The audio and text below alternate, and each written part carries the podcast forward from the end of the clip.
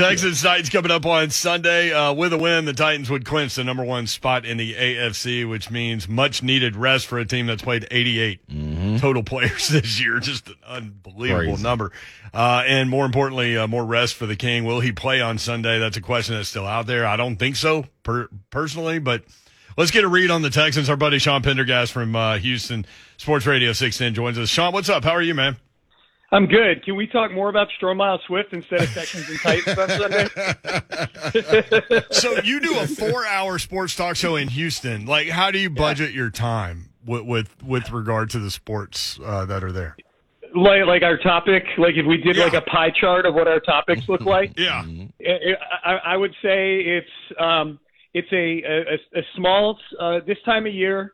I would say a, a, a, a, help, a small sliver of college football, yeah. a decent sized p- piece of pie of the rest of the NFL, and then 72.3% on Texans dysfunction.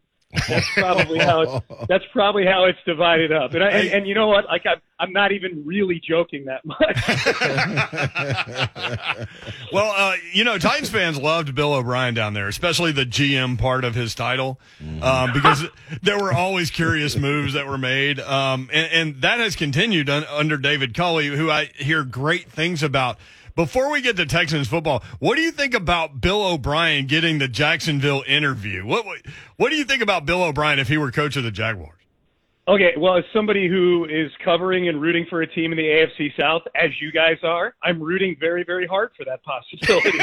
um, I actually think, you know what, in all in all serious, I, I am rooting for that possibility in in part because, look, we're, in the content generation business around No here. Question. Bill O'Brien Yep. coaching two games a year in the division against his former team, that where he left as one of the least popular people in the city uh, would be awesome for radio. It would be incredible. I mean, I'm, I'm on the I'm on the Texans flagship four hours a day, and I do the pregame and postgame for the Texans. It would be incredible to get to cover some some Jacksonville games with Bill O'Brien as the head coach. I, I think Bill O'Brien's a decent enough head coach. Like if you just look at his record as a head coach.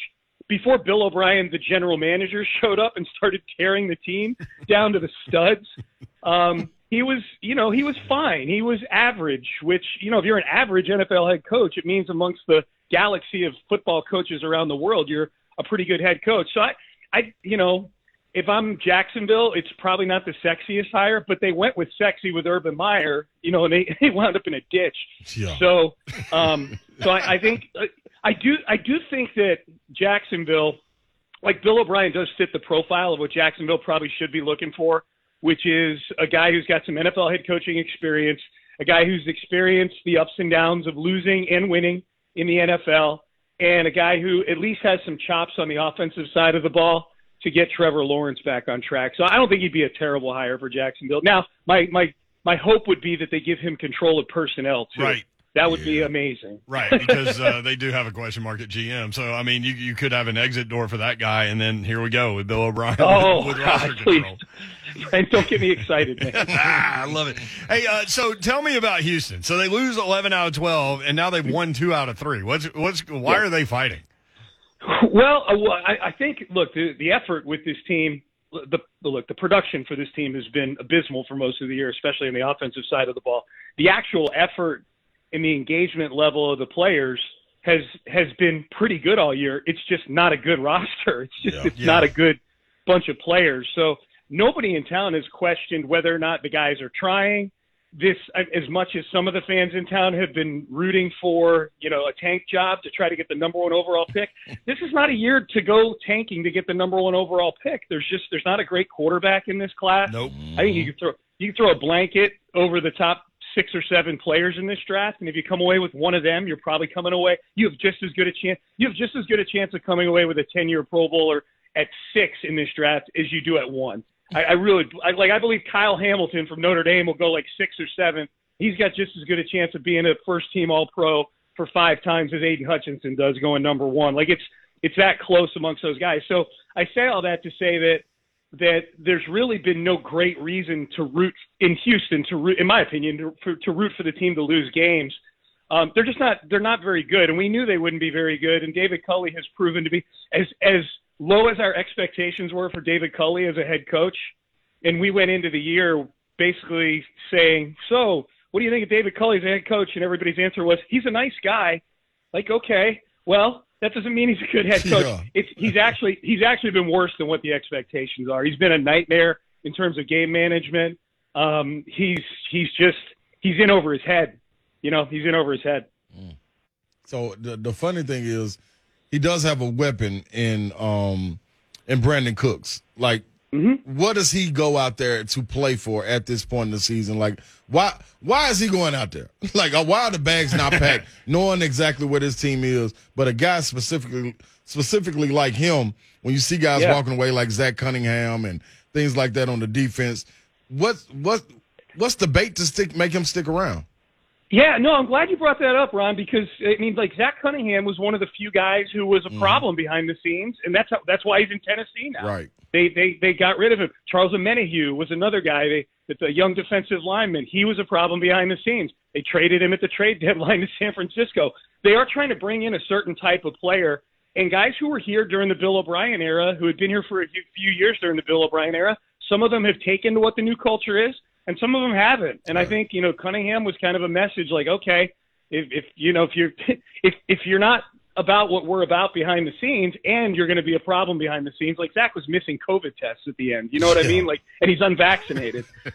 so, so like he, he, I mean, he was almost trying to get. I almost was like, you know, like Costanza attaching the World Series trophy to his bumper, driving around the parking lot. But, but you, but you asked about Cooks. Cooks is like the antithesis of that. Like Cooks is a guy.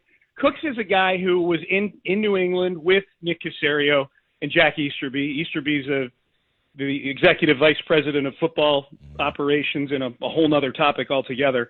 Um, but Cooks is a guy who is like 100% effort guy in the building early, mentors the younger players, and, and to, on top of being a very, very good football player, probably their best player this year. Like that's one of the reasons they traded for him last year was in the wake of trading DeAndre Hopkins away and bringing Cooks in is DeAndre was a guy, and this is not me trying to justify trading mm-hmm. DeAndre Hopkins at all. Like that was a horrible trade. Right. But the reasoning behind it, the Cooks half of the equation, I think made sense. The Hopkins side made no sense. But Hopkins was a guy who never practiced, never really kind of connected with Bill O'Brien, so they traded him. Cooks is a guy who kind of embodies everything that you'd want in a veteran guy. So he, he- when you know to answer your question, like why is he still out there mm-hmm. doing his thing?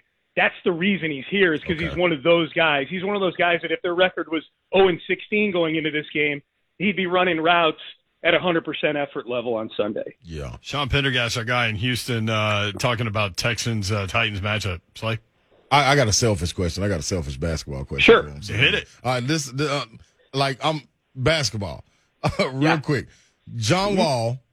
Will he remain with Houston? Will, what will they do with him? They got a young core. Jalen Green love him. Christian Wood love him. Our own Garrison Yeah. Matthews We that's got a from here. local guy from Lipscomb. Yeah, Garrison, Garrison Matthews, getting it done. Like they got pieces, but I mean, like where does this team go? Like you heard about what happened with um, one of my mentors, John Lucas, in the locker room. Yeah. Like that's I, when it gets to that level. Like it's do you not know who you talking to when you're talking to John Lucas? Yeah. You know what I'm Yeah. saying? Yeah, yeah. So, so I first of all, when that happened with Kevin Porter junior Mm-hmm. and Christian Wood the other night, I immediately tweeted, uh, "My rule of thumb is I side with John Lucas on everything. Without like if- question. If, John if John Lucas is involved, I side with Lucas. Sight unseen. I don't know what the issue is, but Right. I side with Lucas. Mostly because if I don't side with him, I'm afraid he'd beat my ass. um, but but because Lucas is a tough dude, Yes, as you is. know. He's a tough dude. Um, I, you know, as far as as kind of w- like where where's this team go? Like with John Wall, Mm-hmm. the John Wall thing is weird. Like the dude's getting paid forty two million dollars to basically make sure that you know the bench doesn't fly away in the wind. He's just like sitting there the whole time. He, he's act, but he's not been a problem. I, by all accounts, like he's. Mm-hmm.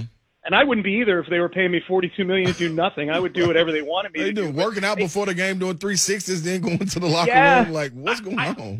Yeah, yeah. Like I do wonder, like at some point, when does the competitive thing kick in with him, and just he wants to play basketball? You know, so I don't, I don't know what's going to happen with that. That'll be a weird one at the trade deadline. Yeah. Um, I like John Wall. You know, I like, I just, you know, like as, as just as a, as a dude, he seems like a really good guy. It's just, it's, it's a, it's an odd situation. James Right. Harden and Russell Westbrook left his team Yes. last year in a really strange. And we love Garrison Matthews, by the way. Gary Legend is what we call him. here. Gary Bird. Legend. Like Yeah, yep.